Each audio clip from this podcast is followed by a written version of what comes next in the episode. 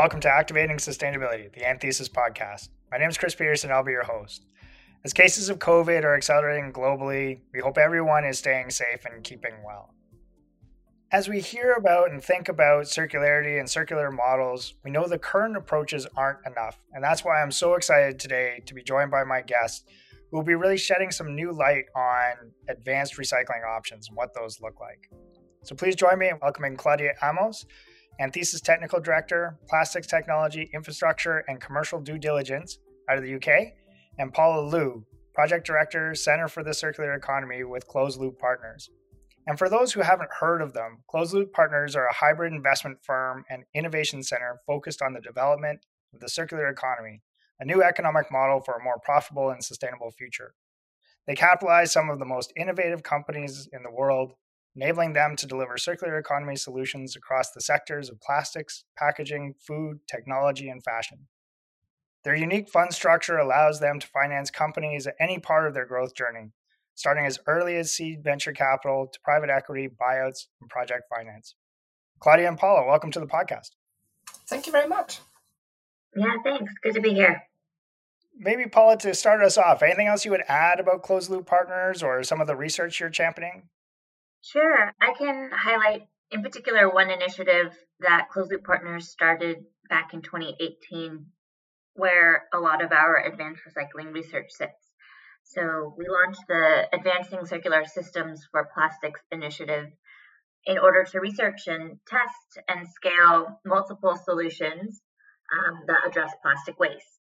Uh, you know, at Closed Loop Partners, we recognize that plastic waste is one diverse, and so it's going to take multiple solutions to solve and create a circular future for plastics. And there is no silver bullet solution. So within that initiative, we're involved as researchers, as investors to, you know, create design innovation to reduce the amount of plastic used in products and packaging we're investors and we test different reuse systems. Algramo is an example of, of a company that we're invested in that leverages a refill model to reduce the amount of plastic packaging that is used in consumer goods like laundry detergent. We are prolific investors within the North American mechanical recycling system, both increasing access to mechanical recycling but also investing in innovations like AMP Robotics to modernize our mechanical recycling systems and make them more efficient. And then last but not least, we're investors and researchers in advanced recycling, which is, you know, one important tool in a suite of tools that address plastic waste. And I suppose for, for those unfamiliar about advanced recycling, the way that closed loop partners defines advanced recycling is you know it, it encompasses the chemical recycling technologies like pyrolysis and gasification but it it's an umbrella term used to define a very broad suite of technology processes that take plastic packaging or other formats and either purifies that plastic on its polymer form or de polymerizes the plastic polymer to its basic building blocks. And when you do that either through a thermal process or a biological process or a catalytic process, what you have as an output is uh, basic building blocks in the form of monomers or some hydrocarbon products like naphtha and diesel that can be relooped back into manufacturing or reused in other applications. So yeah, we've been engaged in the advanced recycling research space for a number of years and currently are working with Anthesis on developing an investor roadmap for how to scale the technologies that prove out to be sustainable and safe and how to do that within North America. That's great. Yeah, I mean, fascinating to see these new models emerge like closed loop partners and exciting to see some of the work in the advanced recycling space. So I know you hit on some of that, but maybe could you unpack that just a little bit further for individuals like myself that that's a new term? Is that kind of reterming things that existed, or do you see it as kind of a greenfield space that is being addressed now? That's a great question. Um, you know, advanced recycling is a diverse sector. So there are newer technologies within the industry that have been around for less than 10 years. And there are certain processes that have been around since the 1950s. The one thing to note about advanced recycling, and I think what we tend to do about the plastic problem, but also about the solutions to our plastic problem, like advanced recycling, is to oversimplify it. But it's not a monolith. And within advanced recycling, there are many types of processes that fall under that umbrella. Closed Loop Partners, when we released a report in 2019, kind of outlining the landscape and scope of the technology and, and market opportunities in North America, we classified you know the dozen or so processes in the market under three categories.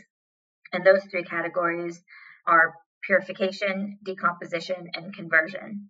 I'll briefly go over each of them, but in essence, purification technologies plastic and they do not break the bonds of the plastic whatsoever. They simply remove the smell or the color of the plastic. And so you can put in a bright orange detergent bottle through a process, and at the end of that process, uh, you can have clear version like plastic pellets to create new kinds of plastic products or packaging. In contrast, decomposition technologies depolymerize that plastic polymer. So, you know, to take you back to high school chemistry, plastic polymers are chains of hydrogens and carbons put together and through a series of different processes depending on the technology company decomposition technologies take the plastic polymer and snip it at specific spots to create monomers those monomers can be repolymerized to make plastic again so taking a plastic bottle as an example a PET plastic bottle can be depolymerized into its two monomer bases and then, you know, re-looped back together to create polyester fiber or another bottle or another type of PET plastic packaging. And then last but not least are what I call the kind of legacy technologies, that's conversion technologies. These have been in market longer than the other two categories. They include processes like pyrolysis and gasification. But today's technology processes you know, have really harnessed a lot of innovation in the last 20 years to improve those processes. And those processes take plastic and they bring it back down to the most basic state. So uh, they're they're taking that plastic polymer and they're breaking it all the way down to the hydrocarbon state. And the products that are that are produced from these types of technologies include naphtha, diesel, paraffin wax, and and for some of those products like naphtha, those can be re-looped back into the petrochemical supply chain to be recracked and made into chemical feedstock that could be made back into plastic. So all of these processes could have a role in a circular future. And right now, you know, we're digging into how they can fit within a circular future and a circular economy in North America by undertaking a body of work that looks at the financial viability of different processes, that is evaluating how these can fit and add value to the supply chain. And certainly, last but not least, looking at the environmental and human health impacts posed by these processes. Because at the end of the day, you know, we want to invest in and we want to scale the things that ultimately help us decarbonize and dematerialize our economy. And while these technology processes show a lot of promise, we want to help the market understand kind of what those benefits and trade offs are. So we're conducting that research with Claudia and team. Yeah, that's great. I mean, so interesting. And I appreciate the flashback to high school. Mm-hmm. I think that is one of the issues that really the kind of like not just the complexity of the technology, but also the the possibilities on both sides in terms of the the waste plastics they can take and what format they can take it in, as well as the the wide range of um, output products and how it feeds back into the plastic supply chain Paula described. That makes it really exciting, but that also makes it really difficult to, to understand how can it fit into the supply chain, how it fits with don't know the, the waste hierarchy in terms of reuse with the existing technology and all the other options, existing collection systems, existing um, waste sorting and preparation systems. And I think that's uh, that's something we are looking at at the moment to to make sure that we understand those tools and we also understand that they all fit into a toolbox and which place they have because we still want to do reuse and I think loop is very, as Paula described in terms of the different investments and the different forces. So really support the reuse idea. If we can just reuse items, um, please do.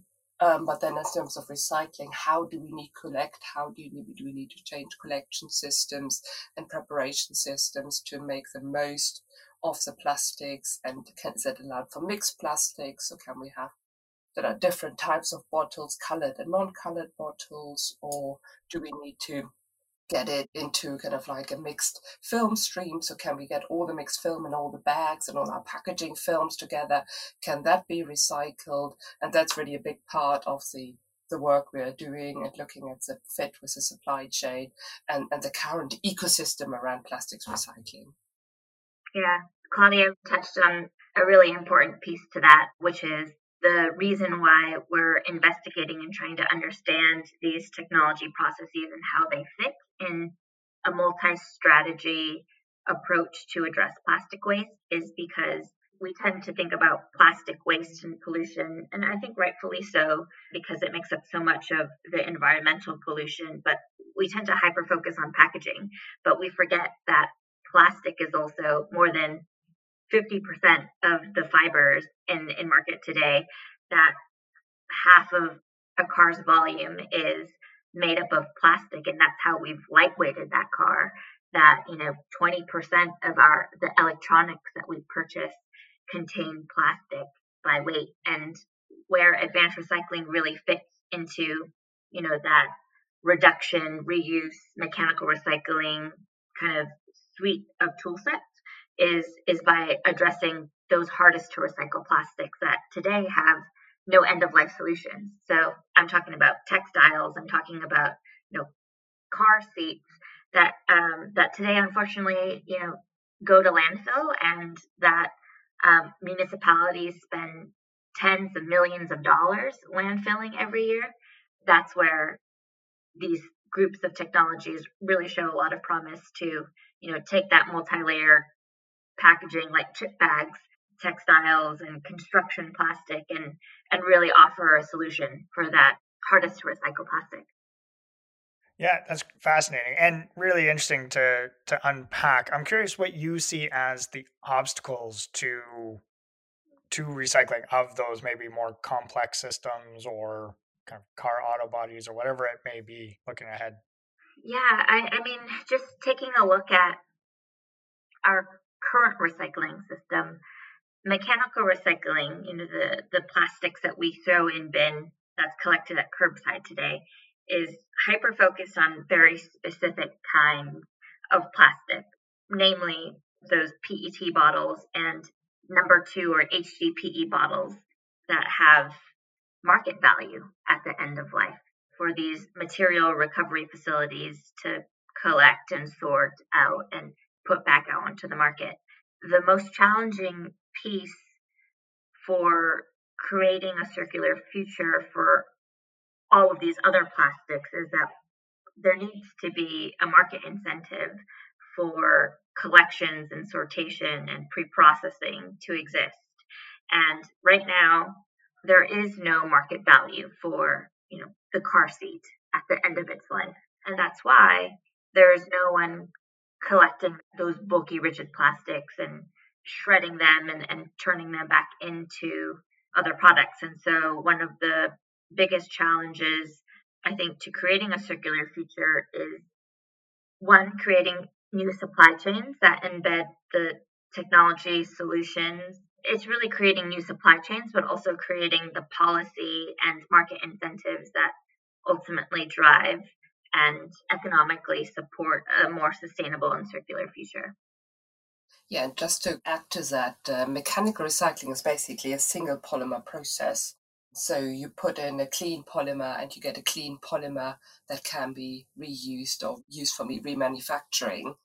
But we are not going to collect everything as a single polymer, and it can be really time consuming and very costly and also energy intensive to sort and separate it into a single polymer. And that's where these advanced recycling processes just bring a, a huge advantage to the market that they're able to take more mixed plastics and, and different colors that Paula described and uh, are also able to, if you want, dissolve the plastics they find as valuable. So, for example, the car seat is a very compounded materials, different polymers in there.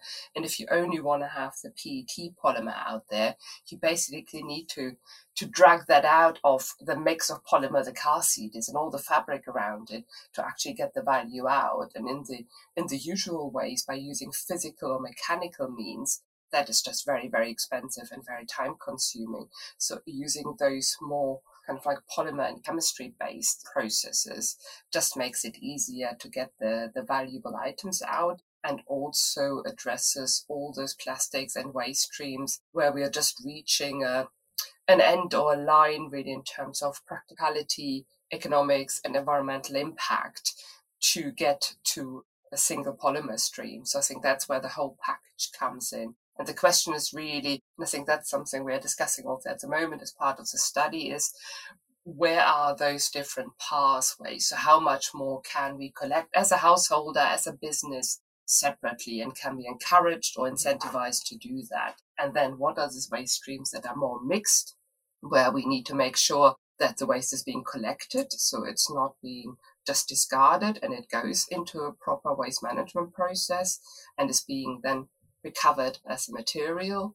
And how does the different policy systems do that in europe? That's very much done on a lot of regulatory targets tax incentives or tax penalties on your using virgin materials. And i think in north america it's a much freer market that's really more around driving forces and the encouragement and sustainability efforts of brands and the, the actual supply chain. And I think that's also really interesting in terms of the closed loop partnerships that these kind of companies are getting involved and are actually interested to understand what is their role, how can they be involved, can they then put in deposit return schemes to take bottles back and then they own that as a resource to put it back into new bottles and into new products, for example. Yeah, that's great. And really interesting to think about what does that actually look like. I'm just curious, are there any tangible examples that either of you are your kind of go-to dream scenario of, oh yeah, this company is what we're aspiring to and how do we scale that? Or in this country, their practices stand out for you? I don't know, maybe I might give a first answer. I don't think there's a dream scenario. I think it's very much horses for courses. We all work differently and have different regulatory and cultural frameworks.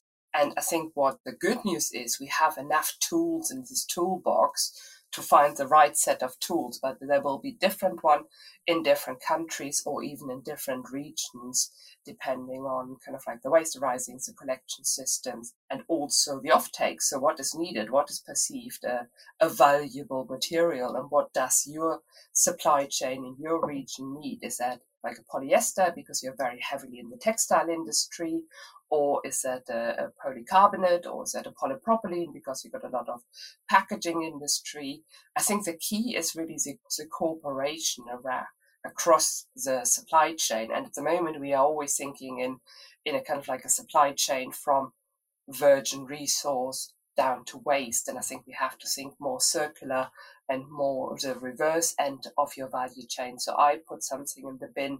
Where does it go, and what opportunities uh, does it have to be be remade into a new new product? So I think that's really where we need more of these technologies to be developed and to be scaled up because at the moment they're in a really early stage.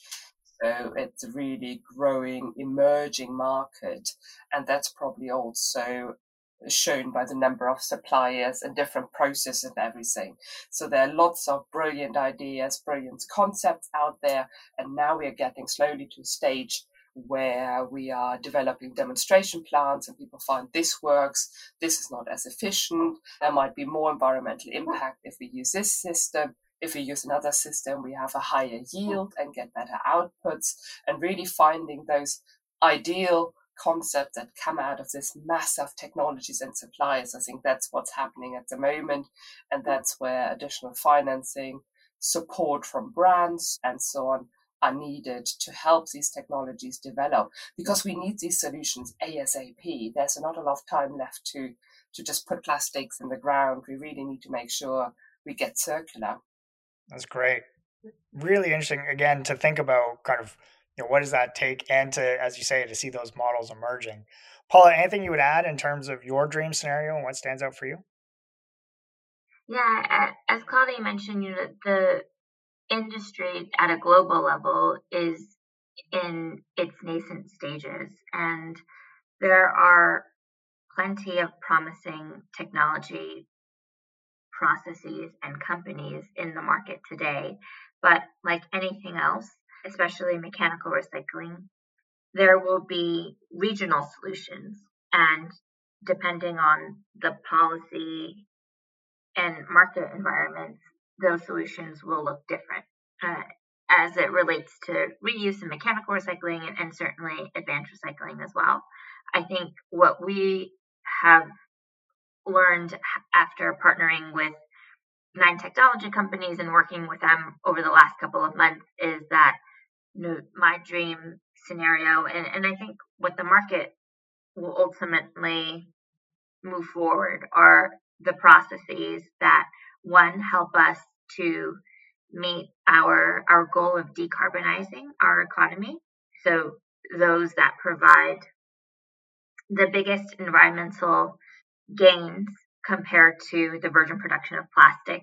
It means that these processes have to be viable from a financial standpoint, from a mass balance standpoint, which is just a technical term for saying, you know, if I put a thousand pounds of plastic on the front end, how many pounds of product do I get on the output side? You know, these things have to be efficient in order to be viable. There also needs to be local policies that will incentivize creating these new supply chains, driving investment towards these processes to embed them within our collections and sortation infrastructure today.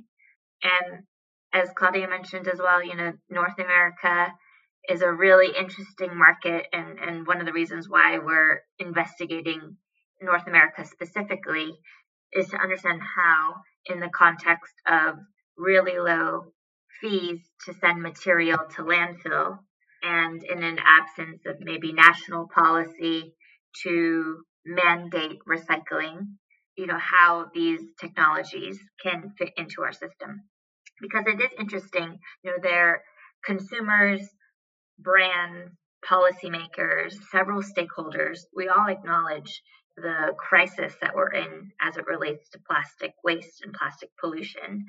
But the market incentives or just the market drivers, eh, at least in North America, don't exist. A brand is not penalized for using virgin plastic. And so if we want to see a future where we keep the material, the natural resources that were used in manufacturing and production and keep that within the system, there's you know, several things that have to change from a policy or, or regulatory standpoint.